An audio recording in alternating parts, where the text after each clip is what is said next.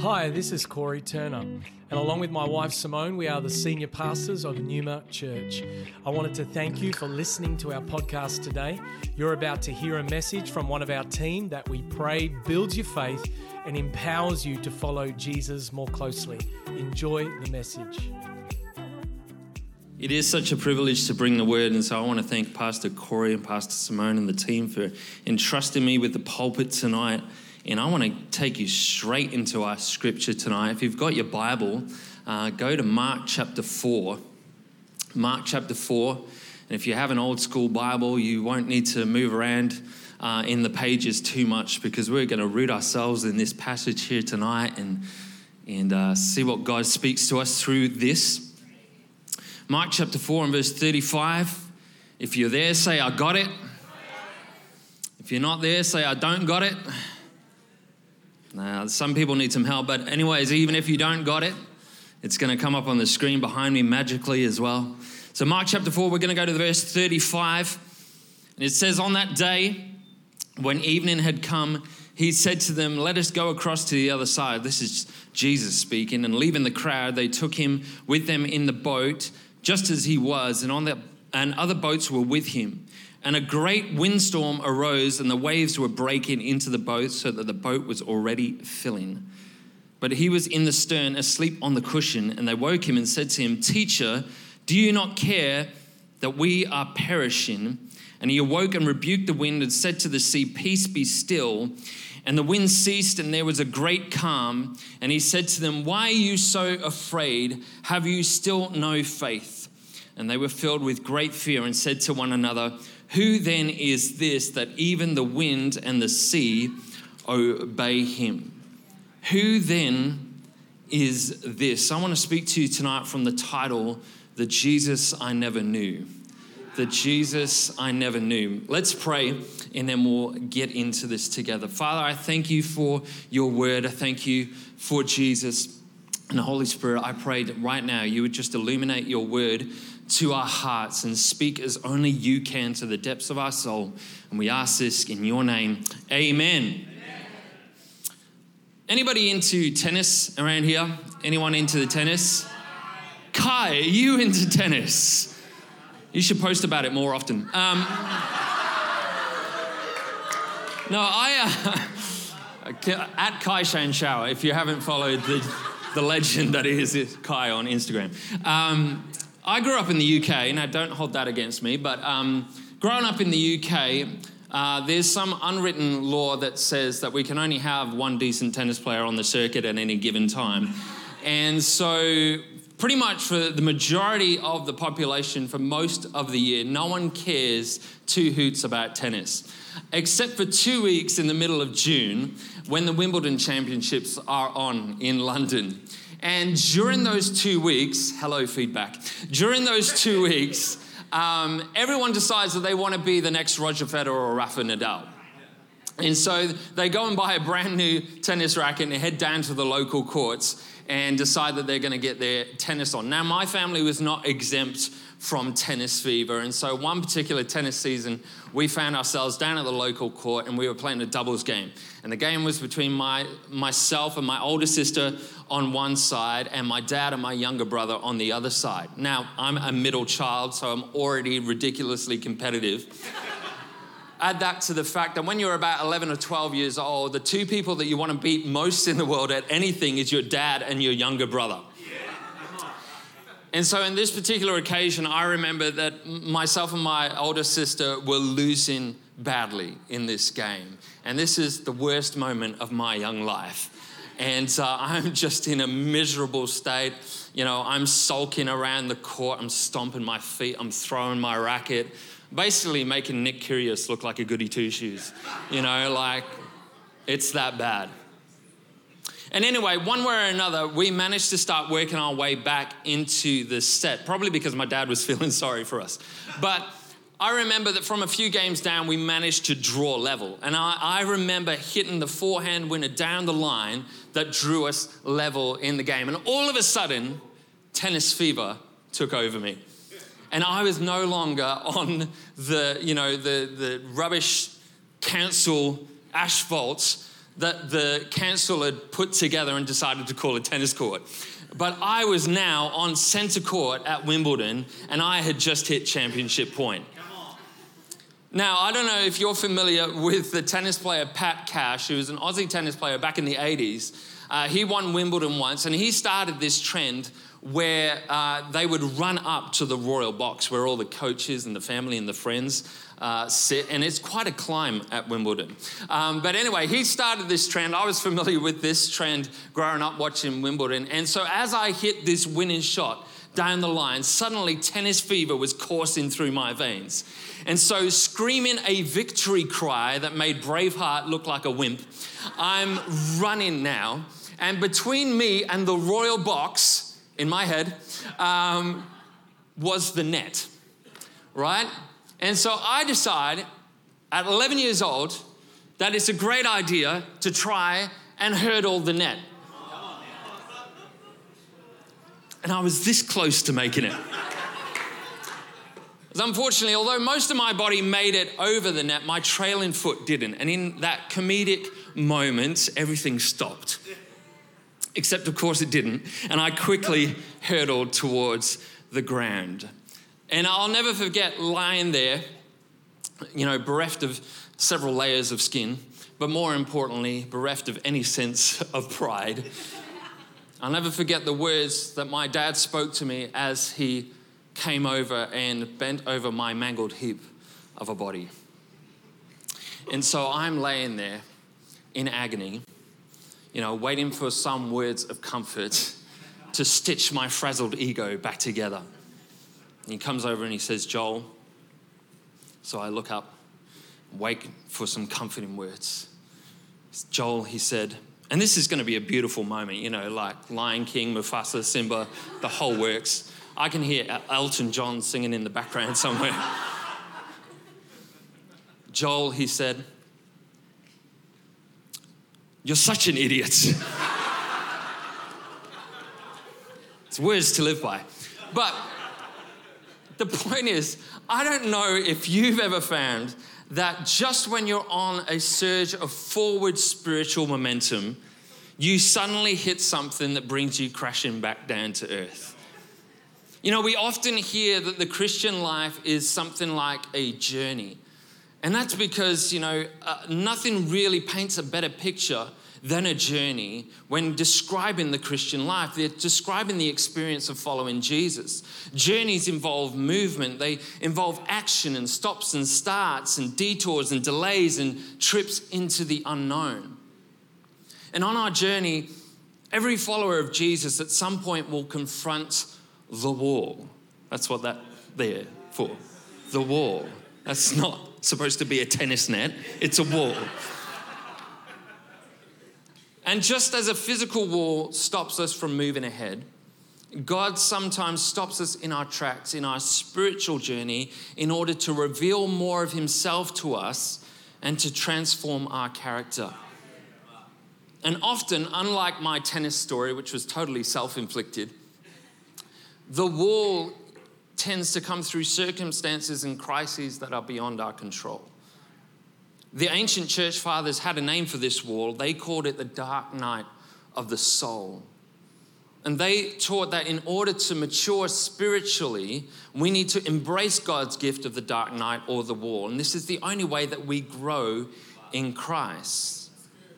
Now, it's important at this point to note that the trials that we encounter every day are not the dark night of the soul. You know, the, the traffic jams, the annoying boss, you know, the car breakdowns, or your neighbor's dog that won't stop barking throughout the night. That's not the dark night of the soul. For most of us, the, the wall appears through a crisis that we did not see coming. For some of us, it turns our whole world upside down. It causes us to question ourselves, to question God, to question the church. And we discover for the first time that our faith does not appear to work. We have more questions than answers as the very foundation of our faith feels like it's on the line. We don't know where God is, what He is doing, where He is going, how He is getting us there, or when this will ever be over. If you think about it, the church collectively has faced something of a dark night of the soul over the last two years. You know, COVID, with all its lockdowns and uncertainty, for all intents and purposes, brought church to a grinding halt. And even though, thank God, we're, we're past it as much as we hope for the, the time being with lockdowns and so on, I believe that there are still some lingering questions, the answers to which can only be found in God's Word. And regardless of whether you find yourself in a dark night right now, it won't be long until you do find yourself in one because it's a crucial part of our maturing in Christ. And this message was birthed out of my own dark night of the soul that I experienced just 18 months ago. And it was brief and it was very intense, but and it was like nothing that I had experienced before. And it was during this dark night of the soul that I came to this passage in Mark chapter 4 and in chapter 5 as well. And here we have a series of accounts where Jesus demonstrates his power over danger, demons, disease, and death. And each of the characters that we'll meet in this story are experiencing their own dark night. They have hit a wall and they are desperate. And we don't have time to unpack each story tonight. What struck me though, as I was studying this passage again recently, were the questions that were asked. And I believe these are questions that we ask in our own dark nights of the soul as well.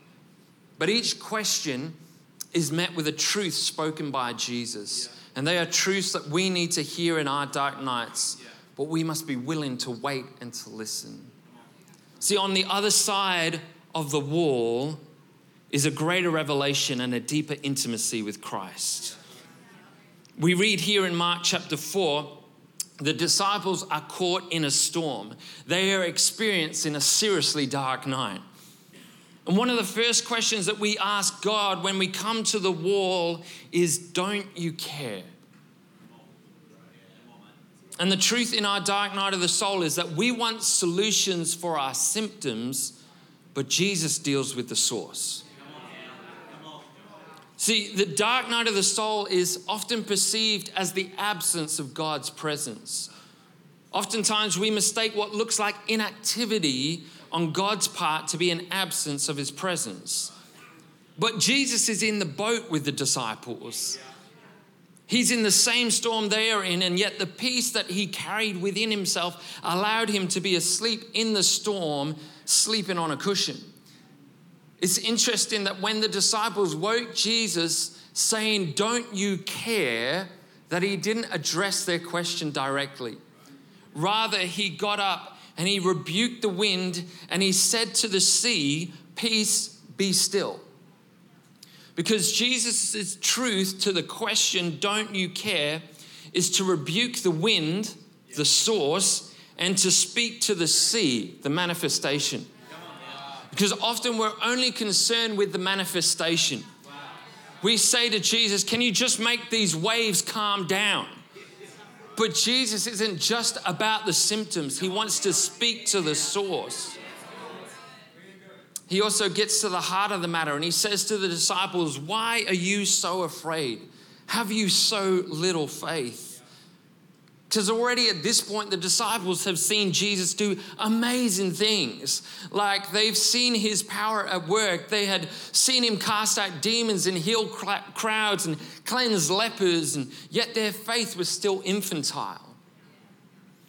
All they could say in response as the storm calmed down and the waves ceased was to turn to each other and say, Who then is this? You know, an important aspect of the wall is that it's not just a one time event that we come to and then we just pass through to the other side. More often than not, is something we return to as part of our ongoing relationship with God. We see this in the case of the disciples as well, because not long after this storm in Mark chapter 4, they face another storm. Now, why would Jesus give them another storm to face? Surely they've been through it once They've got the picture, they've got the idea. He calmed it all down, and now they're good. But no, they they face another storm just a few chapters later. In Matthew chapter 14, it paints it more vividly. This time, the disciples are on their own in the boat. The storm is raging. Jesus comes walking on the water. And the disciples freak out thinking he's a ghost until he says, Do not be afraid, it is I. And so then Peter tries the walk, water walking business. It doesn't go so well for him. Jesus pulls him back onto the boat. As Jesus steps onto the boat, the storm calms down, the winds cease, and the storm dissipates. And then notice their reaction this time when the storm dies down. This time, instead of saying, Who then is this? they fall at his feet and worship him, saying, Surely you are the Son of God. Because on the other side of the wall is a greater revelation and a deeper intimacy with Jesus. On this side of the wall, we might be asking ourselves, Who then is this? On the other side of the wall, we'll hear the words of Jesus saying, Peace, be still. See, the disciples' issue was not just the physical manifestation of the storm, but the inward turmoil of their heart. Jesus doesn't just deal with symptoms, he deals with the source. And now, having calmed down the storm, they get to the other shore and they encounter another character who is experiencing his own dark night of the soul. If you go into Mark chapter 5 and verses 2 onwards, and when Jesus had stepped out of the boat, immediately there met him out of the tombs a man with an unclean spirit. He lived among the tombs, and no one could bind him anymore, not even with a chain. For he had often been bound with shackles and chains, but he wrenched the chains apart and he broke the shackles in pieces. No one had the strength to subdue him. Night and day among the tombs and on the mountains, he was always crying out and cutting himself with stones. And when he saw Jesus from afar, he ran and fell down before him. And crying out with a loud voice, he said, What have you to do with me, Jesus?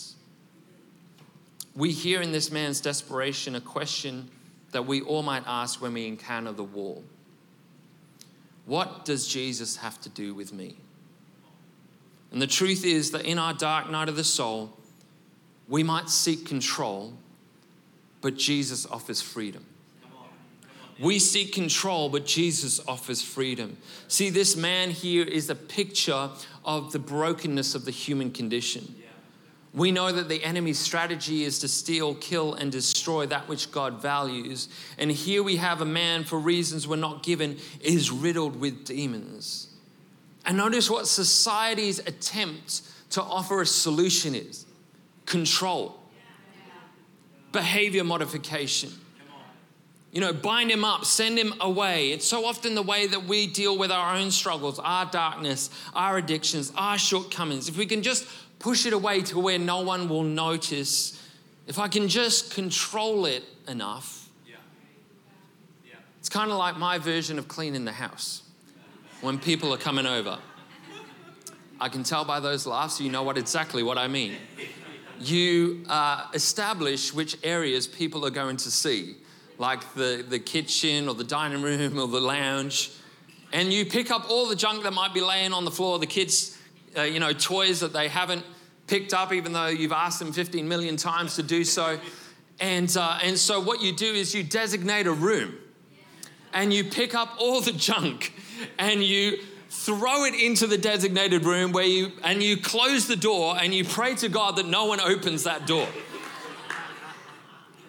And we do that in our own lives as well. If we can just keep the junk hidden away somewhere, if we can just control it, if I can just hide my mess and junk away in the dark, but then we come face to face with Jesus.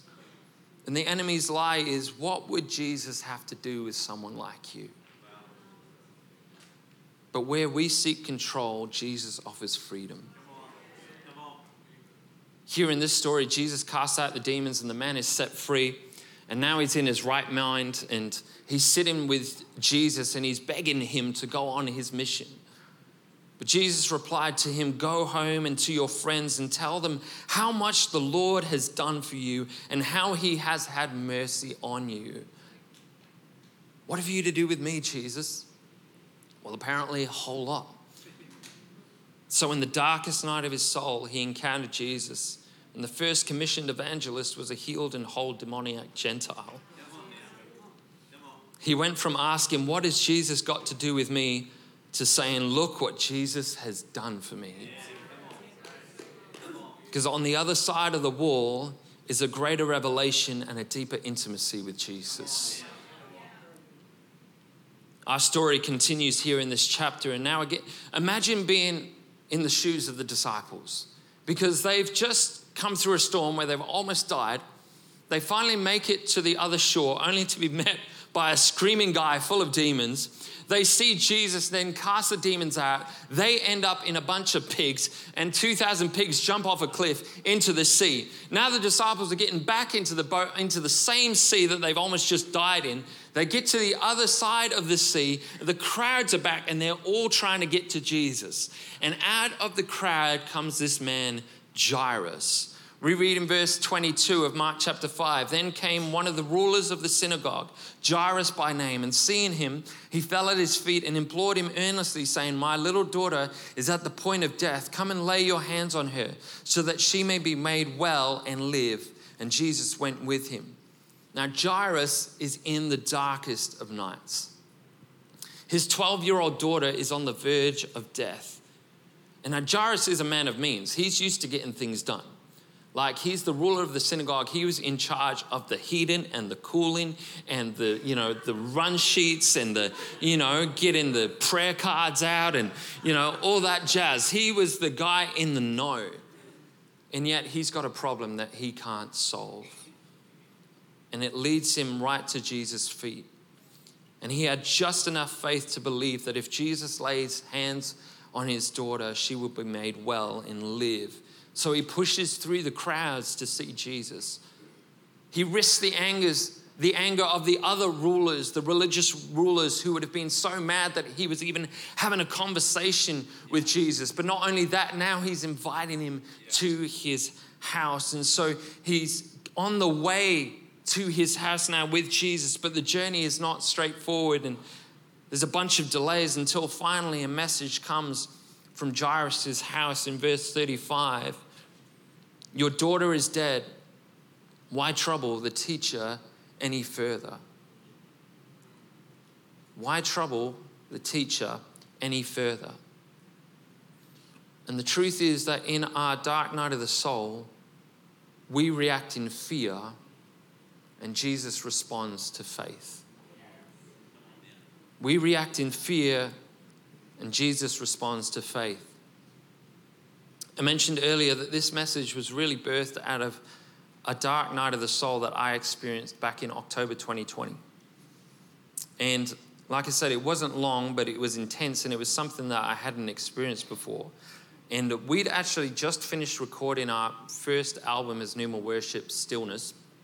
And um, we were waiting for it to be released. And it should have been a really exciting time uh, for me personally. And and we were actually starting to come out of lockdown at that time as well. So I should have been bouncing off the walls with excitement. But um, instead, I felt this cloud of darkness come over me. And what I can only describe as a, a depression just dump all over me. I had no uh, motivation, no zest for life. And I didn't want to get out of bed. I didn't understand what was going on, but I knew something was wrong. And I remember forcing myself to get out of bed one morning and and just thinking to myself, I just need to get to work. I just need to like get going. I just need to get on with things and get past this.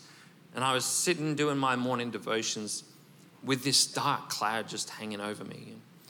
I remember saying to God, What is wrong with me? What is wrong with me? Why can't I get this right? Why am I dealing with the same issues over and over? Why can't I just get past this? What is wrong with me? I remember saying to God, God, I'm so sorry I'm such a pain. You must be so fed up with me by now.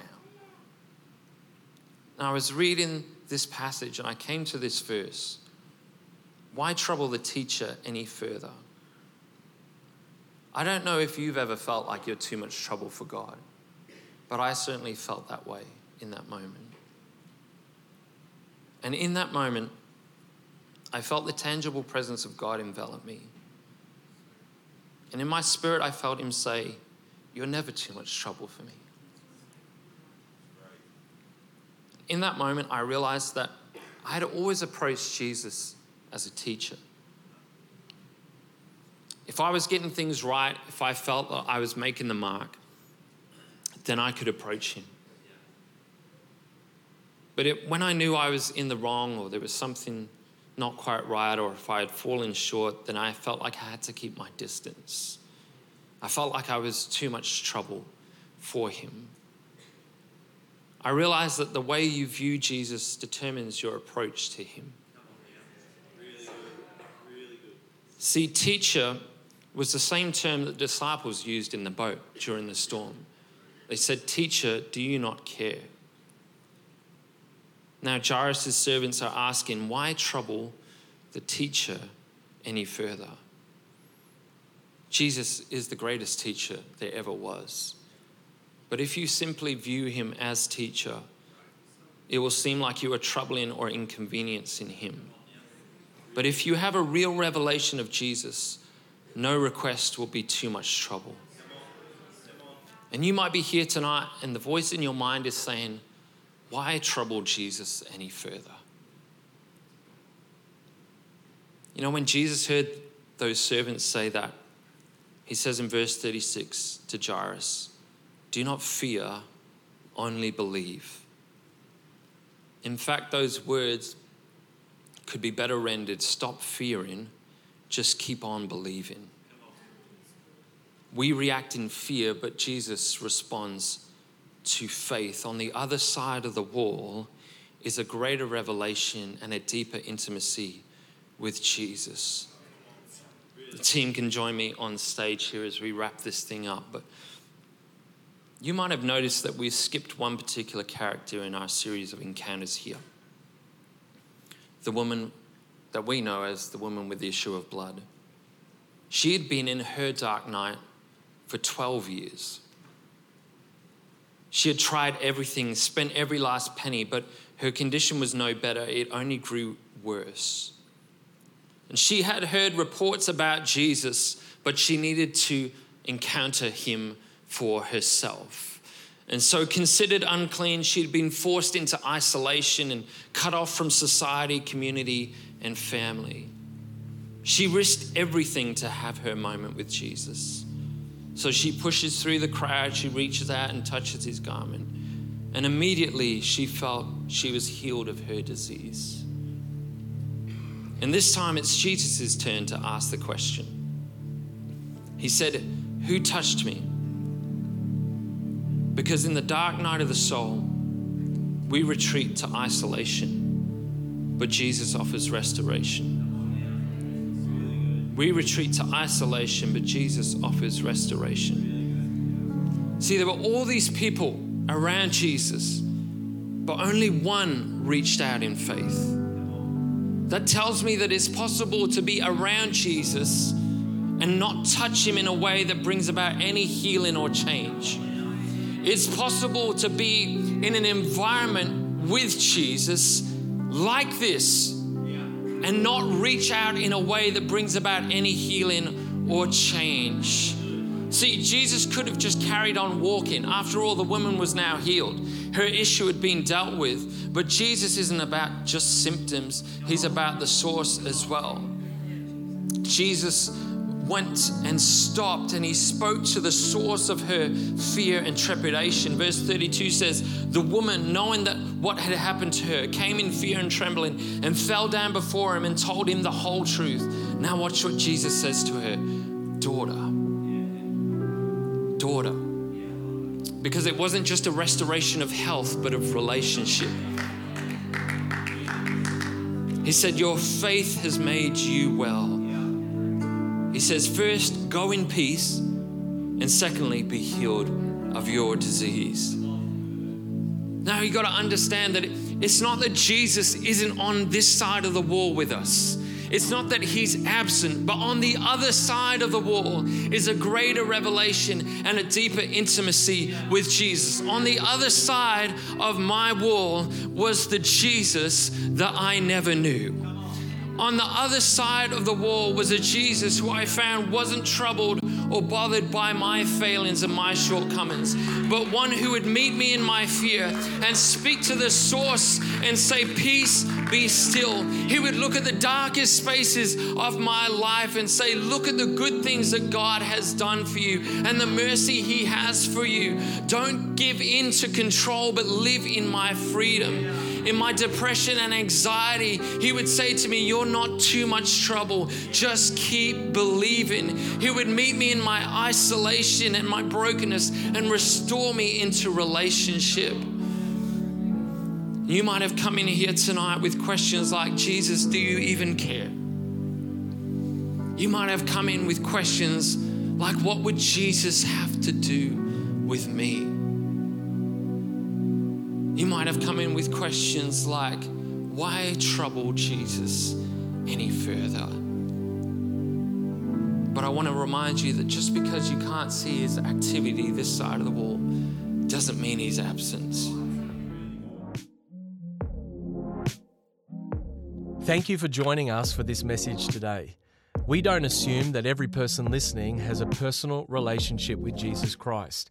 And so today, we invite you to begin following Jesus as your Lord and Savior. The Bible teaches that every one of us has been created for relationship with God. Sin has separated us from that relationship, but God loved us so much that He gave us His one and only Son, Jesus Christ. Jesus lived, died, and rose again, conquering sin, Satan, and death itself. If we believe in our hearts that God has raised Jesus from the dead, and we confess with our mouth that Jesus is Lord, we will be saved. So if you are ready to pray in faith, turning away from your sin and believing in Jesus for your salvation, please pray this prayer. Dear Jesus, I believe that you are the Son of God, and I ask you to forgive me and cleanse my heart from all of my sin. I receive by faith the free gift of eternal life, and I ask that you would fill me with the Holy Spirit. I thank you that I am born again as a child of God and that you have made me a new creation in Christ Jesus. In Jesus' name I pray, Amen. If you have prayed that prayer for the first time, we would love to know and help connect you to a local church in your area. You can contact us on our website, pneuma.church. Thank you for listening.